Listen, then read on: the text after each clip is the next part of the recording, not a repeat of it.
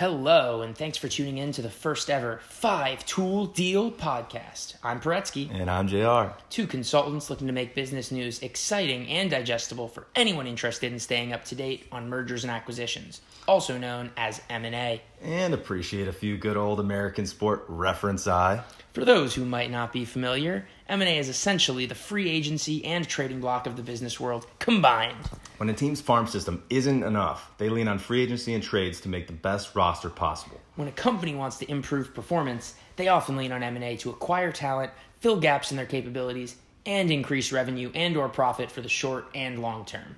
We'll be breaking down three major M&A deals each week. This week, we'll discuss the potential acquisitions of two major sports and digital media companies, Barstool Sports and The Ringer. Which could not be happening for more distinct reasons. We'll close out by telling you about Plaid, the software company acquired for $5.3 billion because of its critical role as the irreplaceable field maintenance crew behind Venmo, Robinhood, Coinbase, and more. Pretty much all of us have used Plaid without even knowing it. And without further ado, Paretsky, let's get into it.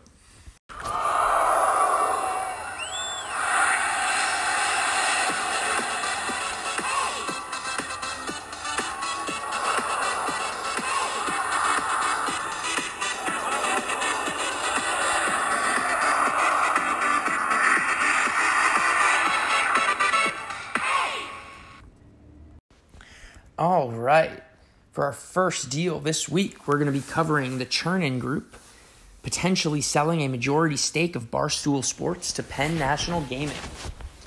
All right, let's start off with a little background on Barstool Sports, the high profile, controversial, fast growing sports media company that I think all of us are pretty familiar with. Barstool is pretty known for their social media accounts, which everyone and their brother has pretty much followed, and their podcasts. Pardon my take, being the most famous. I mean, last week we saw LSU win the national championship. Next morning, the coach and Joe Burrow both showing up to uh, be special guests on their episode for the day. That's if that says something about their popularity, I don't know what does. Uh, Penn National Gaming, it's public tra- publicly traded operator of casinos and racetracks that's operating in 41 properties in 19 states. Most of those locations are under Hollywood Casinos brand and have, you know, 3.1 billion dollars of revenue. So pretty massive company with a big pre- presence in the US. Um, just a little background on the environment. We recently had the Supreme Court bless us all with making the legalization of sports betting. I truly a- feel blessed, especially given that my parlay hit pretty big this past week. With the Chiefs hitting the over and covering the spread. Oh, absolutely. I'm right there with you, making legalization of sports betting a state by state decision in May. Good thing we're in Illinois where it's already legal, uh, but I think we're supposed to see two thirds of uh, the states in the U.S. become legalized by the end of 2021, which is ridiculous to think about. Just a massively growing industry, so everyone's trying to jump on this, Penn included. So let's talk about it. Let's get some answers on some questions about why this deal is really happening. Let's start with why Penn might take interest in Barstool. Pretsky, what do you think? Yeah, so this deal is not really about podcasting or digital media, which is super interesting. This deal is all about customer acquisition. Barstool is a valuable property because of the advertising revenue it can generate, both on its podcasts and its other properties. But that revenue pales in comparison to the potential of the sports gambling industry. To put that into a bit, a bit of a bit of financial context, podcasting is currently estimated to be just shy of a billion dollar industry.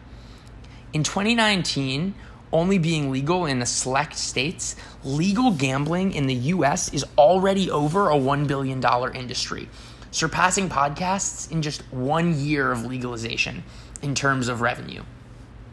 So, what that means for Penn National is that Barstool is far more valuable to them than it is to most other people because their brand and their ability to reach and access sports current sports gamblers and potential future sports gamblers is going to help Penn move into the market and help capture the, a larger share of that opportunity that has been created by the Supreme Court's decision.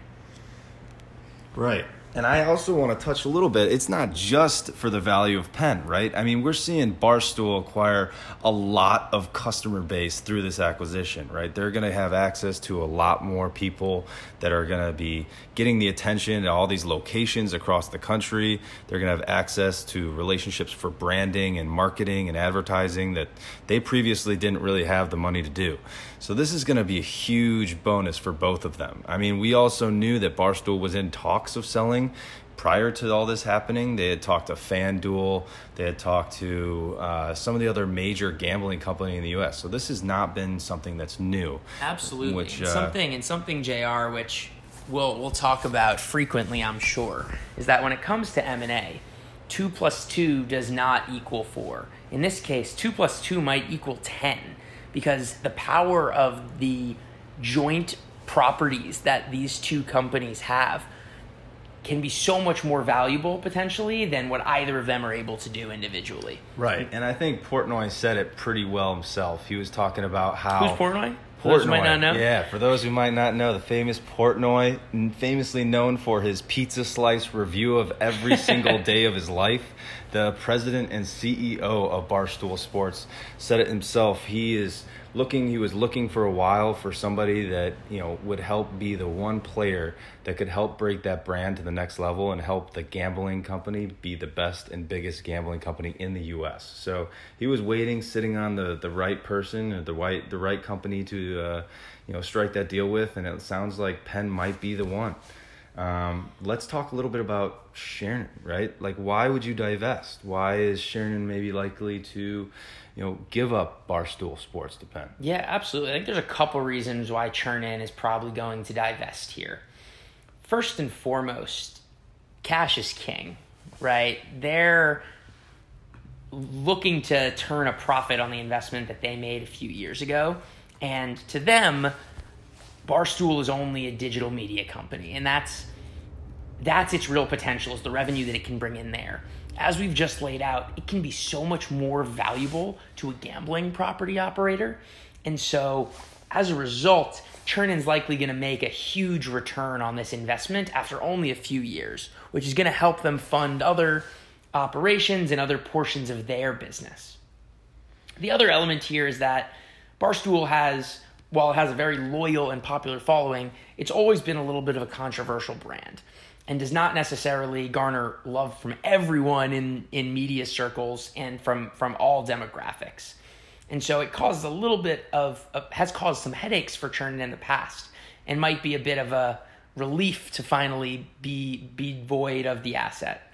Right. I, I read up on uh, a lot of the executives were growing weary of defending their investment in Barstool, just getting tired of backing them up all the time because there's just they're offending people, right? Barstool takes pride in, you know, trying to share the news and the local updates kind of how they aren't shared otherwise, right? Just as a as a friend to friend kind of conversation, not so much as a PC, as as some might say.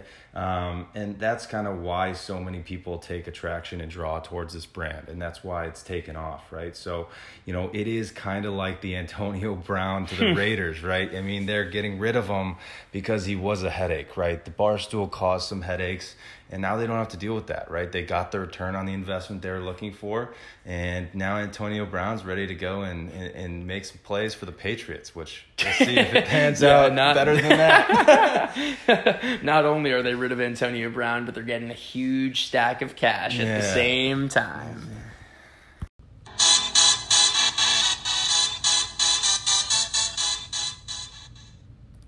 For our second deal this week, we are covering Spotify potentially acquiring The Ringer. JR, why don't you start off and tell us a little bit about each of those companies? Absolutely. Well, we got Spotify, the very well known company for being the most popular music streaming service in the world. Actually, has a Swedish origin for those that don't know.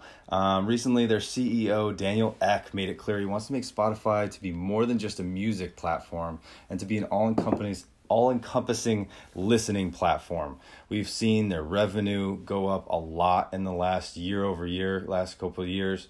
um, about 30% up since last year. And we see the active users on a monthly basis going up at a very similar rate, which is very successful, even though they've become profitable just for the first time as of February 6th, 2019. Right. And monthly active users, for those who might not know, really important metric for all tech platforms and software consumer facing software companies. They really want you to be using them on a monthly basis and they want that number to constantly be rising and never to go down in terms of the number of people using their platform. Absolutely. You hit the nail on the head. And then we're talking about The Ringer, right? The sports media and pop culture website and podcast network founded by sports writer Bill Simmons all the way back in 2016 where, you know, they've seen some pretty decent revenue growth as a small player, fairly small player in the market. You know, they have 35 million downloads um, across their 28 or so shows.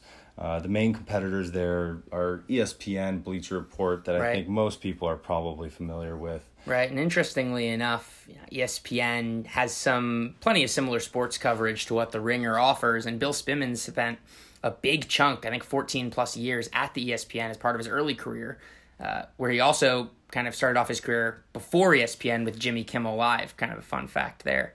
Yeah, yeah, and he it was interesting. Also, he's asking for 200 million from Spotify, which that's a 13 times mul- podcast earnings multiple. um, that's that's pretty uh, pretty crazy, seeing as though they were valued at around 100 when they were you know going through some of those discussions last year.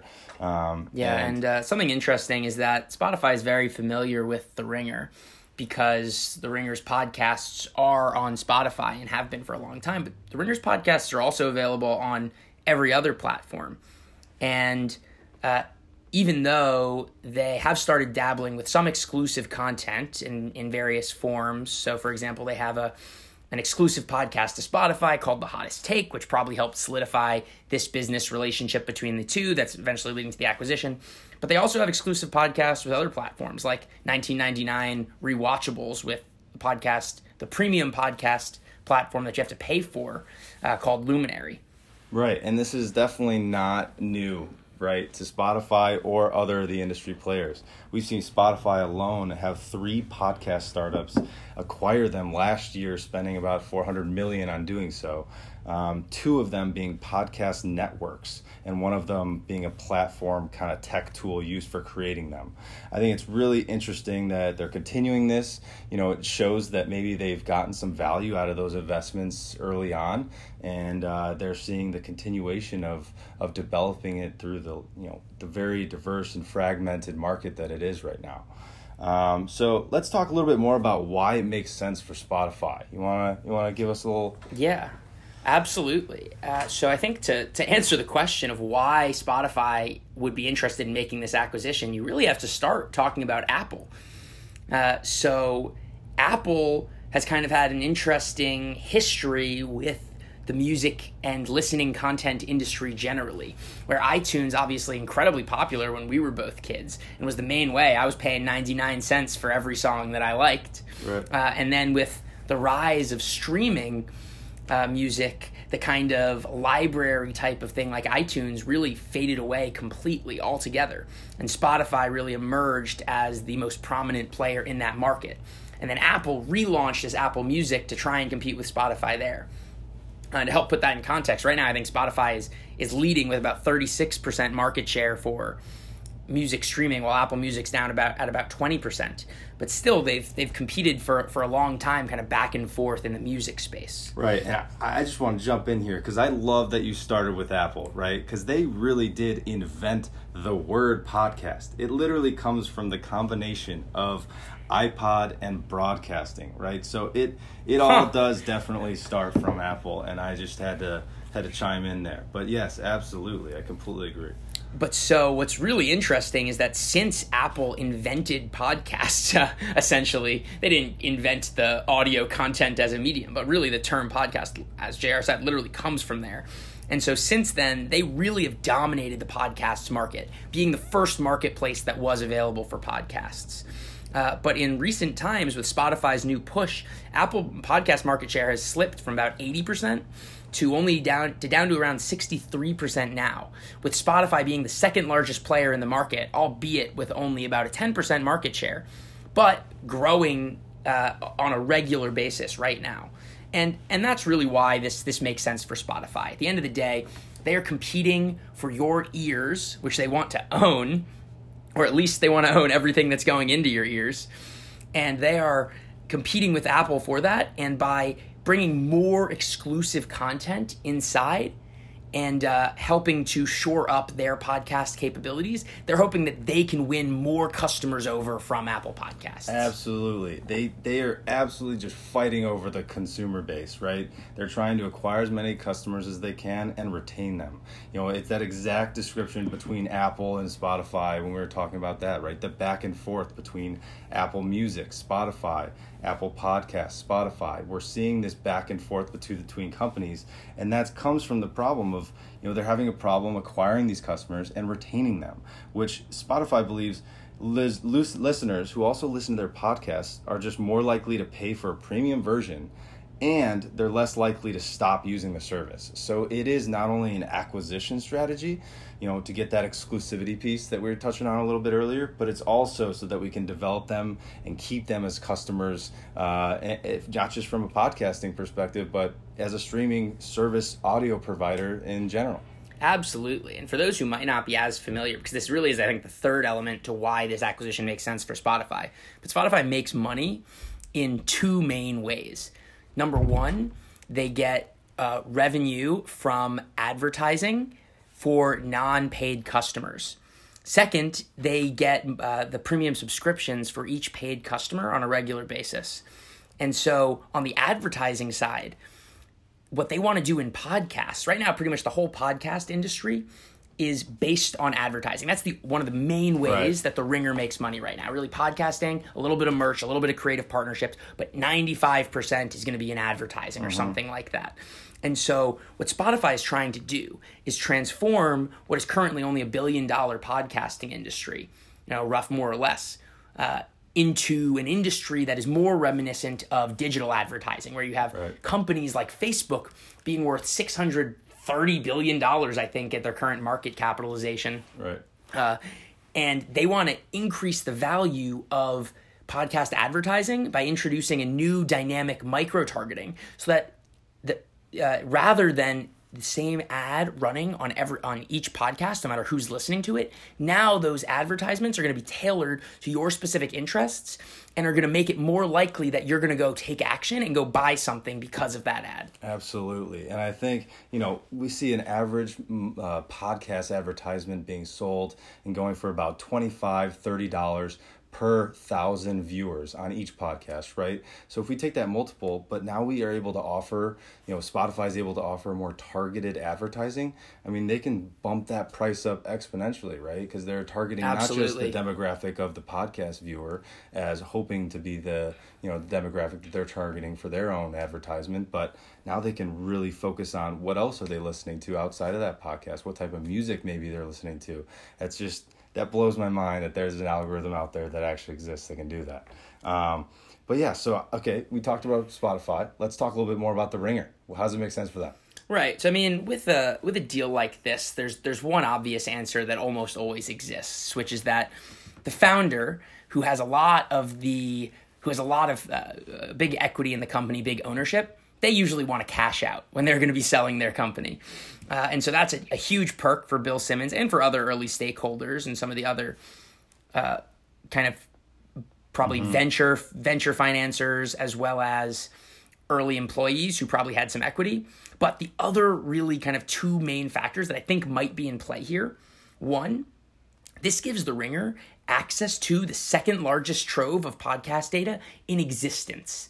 and right now, Apple releases none of their data to the public. Yeah. And so, podcast publishers like The Ringer don't have access to all of this information that might help them make their podcasts better, might help them make their podcasts more popular.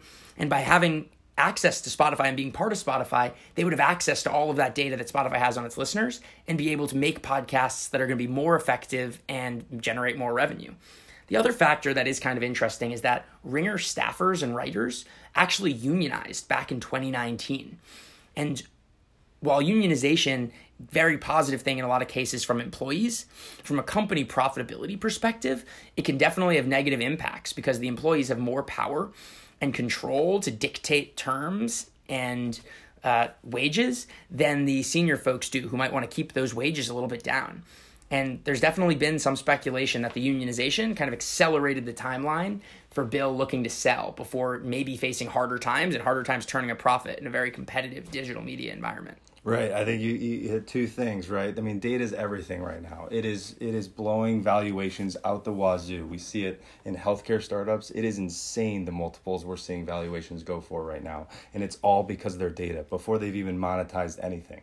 So I think just having that be the foundation of any company is absolutely going to lead to how prosperous their future is. The other piece of it is you touched on their unionization. That's their little Antonio Brown theme that we're going with. Uh, you know, they got their little headaches, right? I mean, that is a headache from the standpoint of trying to find a buyer, which I think is is one of the coincidences. The other one is that I think it's funny. Both the Ringer and Barstool are both led by men who started blogging about Boston sports. How coincidental is that? Yeah, I mean, crazy that the news came out in the same week. And could not be for more different reasons. I mean, just quickly to recap, right? The Barstool acquisition was all about accessing gambling customers and going beyond the intrinsic value of podcasts in order to make more money by turning those podcast listeners into gamblers on your platform while the Ringer deal is all about increasing the value value of the podcasts themselves and the value that those podcasts can bring to Spotify who wants to own your ears.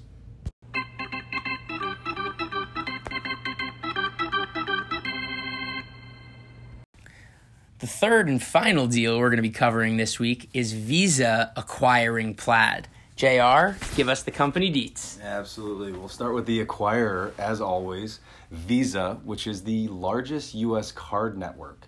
They basically facilitate a lot of the electronic fund transfers throughout the world, most commonly through their card network of branded credit cards, debit cards, prepaid cards, etc. And they've been really successful Pretsky. They have $20.6 billion in revenue, Whew. which is huge and really good in comparison to some of their competitors like MasterCard. Um, but we're also seeing what's really interesting that they're also competing not only with these card holders, but they're starting to compete with digital payment companies like PayPal.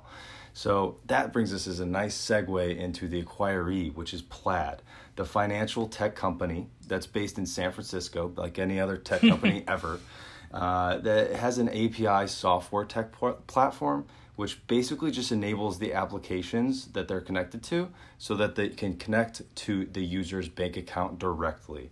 Uh, now, I don't know exactly what that means, but to, t- to put it in an analogy for the other people, probably like me, who, who would. Let's simplify this. Uh, a lot of companies, especially like the main media outlets that I've seen covering this type of thing, really love to describe Plaid as the plumbing behind digital payments. But I prefer to think about Plaid as a as really the field maintenance crew, right? As a viewer of sports, right? Football or baseball, you don't really think about or interact with field maintenance. But the game cannot be played if they don't do their job. Right. And it, like many of us don't know what goes behind the scenes, right? The field maintenance, you don't know all the work that goes into just getting that sport, the game ready. Many of us don't even know we use this technology. A lot of us already do it. I mean, it is the technology behind Venmo, Robinhood, which I am both avid users of, and Coinbase. Wait, you don't you don't own Bitcoin? I do not. I do not own any Bitcoin. Thank God. Uh, as of December, Plaid said it actually has one fourth of people in the U.S. with bank accounts, which is approximately 60 million people, have connected to this fintech company through an app in wow. some way, shape, or form. So they've been really successful, Pretsky. They've got a revenue of about $150 million per year, which means that Visa is buying them at a 35 times multiple sales, one of the highest price sales multiples in recent history Ooh. for a private company. I mean, we need just to take a second to acknowledge that. That's insane. That's incredible. Moment of silence for the sales multiple, please. right. I mean, well, this is one of our first weeks, right? We get a deal like this. I mean, it's pretty, uh, pretty awesome. Um, but one thing that's interesting, so Visa, we talked about how Visa and Mastercard are, are competitors, right? They're both very commonly known credit card companies. Uh, but they also both invested in part of Plaid's $250 million fundraising round Whoa. last year, which is pretty interesting given that Visa eventually was the one that bought them out outright, right? So let's talk a little bit more about why Visa is now buying Plaid outright. Yeah, absolutely. For Visa, this is both a growth accelerator and a defensive play. Visa certainly regrets not moving more quickly on real time digital payments. So, to kind of give a little bit of history and context that, that I think is really critical here, when originally in the post gold era, uh, you know, with currency and cash becoming the, the primary form of transaction, eventually that was replaced by credit cards. And Visa was there to capitalize on that opportunity, as well as American Express, MasterCard, so on and so forth. But while credit cards are not going away, some of their business is now being threatened by a new era of payments. That is digital payments. Right, and Visa does not want to miss out on that next generation of payments, do they? No, they absolutely do not. no, and no one in their right mind would. Second element here is that it offers a way into B2B aka business to business payments, which has long been somewhat untapped area for card companies and could allow them to expand revenues. So, um, you know, the other piece of it, lastly, is, is, I think the concerns about security. I think just fintech companies in general. I, I do it myself. You know, I'm skeptical about linking up my bank account to anything because I don't know what it is. I don't know who's operating the other side of it, who has access to my information uh, it gives me nerves, and it gave a lot of these banks nerves for using any technology or allowing their consumers to link their bank accounts to these technologies. So having a big name brand like Visa will eliminate a lot of that, you know, concern from those banks. Right, and at the end of the day, you know, and all, all three of uh, of those elements kind of roll into a, a larger theme that you'll see in a lot of transactions if you follow M and A closely, like we do which is if you can't beat them, buy them, right? Visa would have loved to build a similar service organically and to be able to effectively compete in digital payments, having built their own system up from scratch. But unfortunately, some of their efforts and their flirtations in the space trying to do something like that really didn't pan out. And so if you can't beat them, buy them. Yes, that's definitely uh, quite the line there. So let's talk about the implications of this deal for other card carriers. Yeah, absolutely. So what's really interesting is that this deal might lead other competitors, Amex, MasterCard, Discover, Capital One, to try and go after other fintech companies in order to play more in the cardless payment space. Their concern and their thinking is that as the world if the world becomes increasingly cardless, we do they do not want to be left behind. And so even though the the card environment, particularly in the US, is not truly being threatened yet, in the long term this has the potential to be a major source of disruption. And JR, a question that I'd like to pose to you is what do you think happens in developing countries where cash is still the dominant form of payment? Do cards or uh, fintech direct payment solutions eventually win out? Wow. What's your prediction? Wow, you really just had this one sitting in your back pocket waiting for this, didn't you?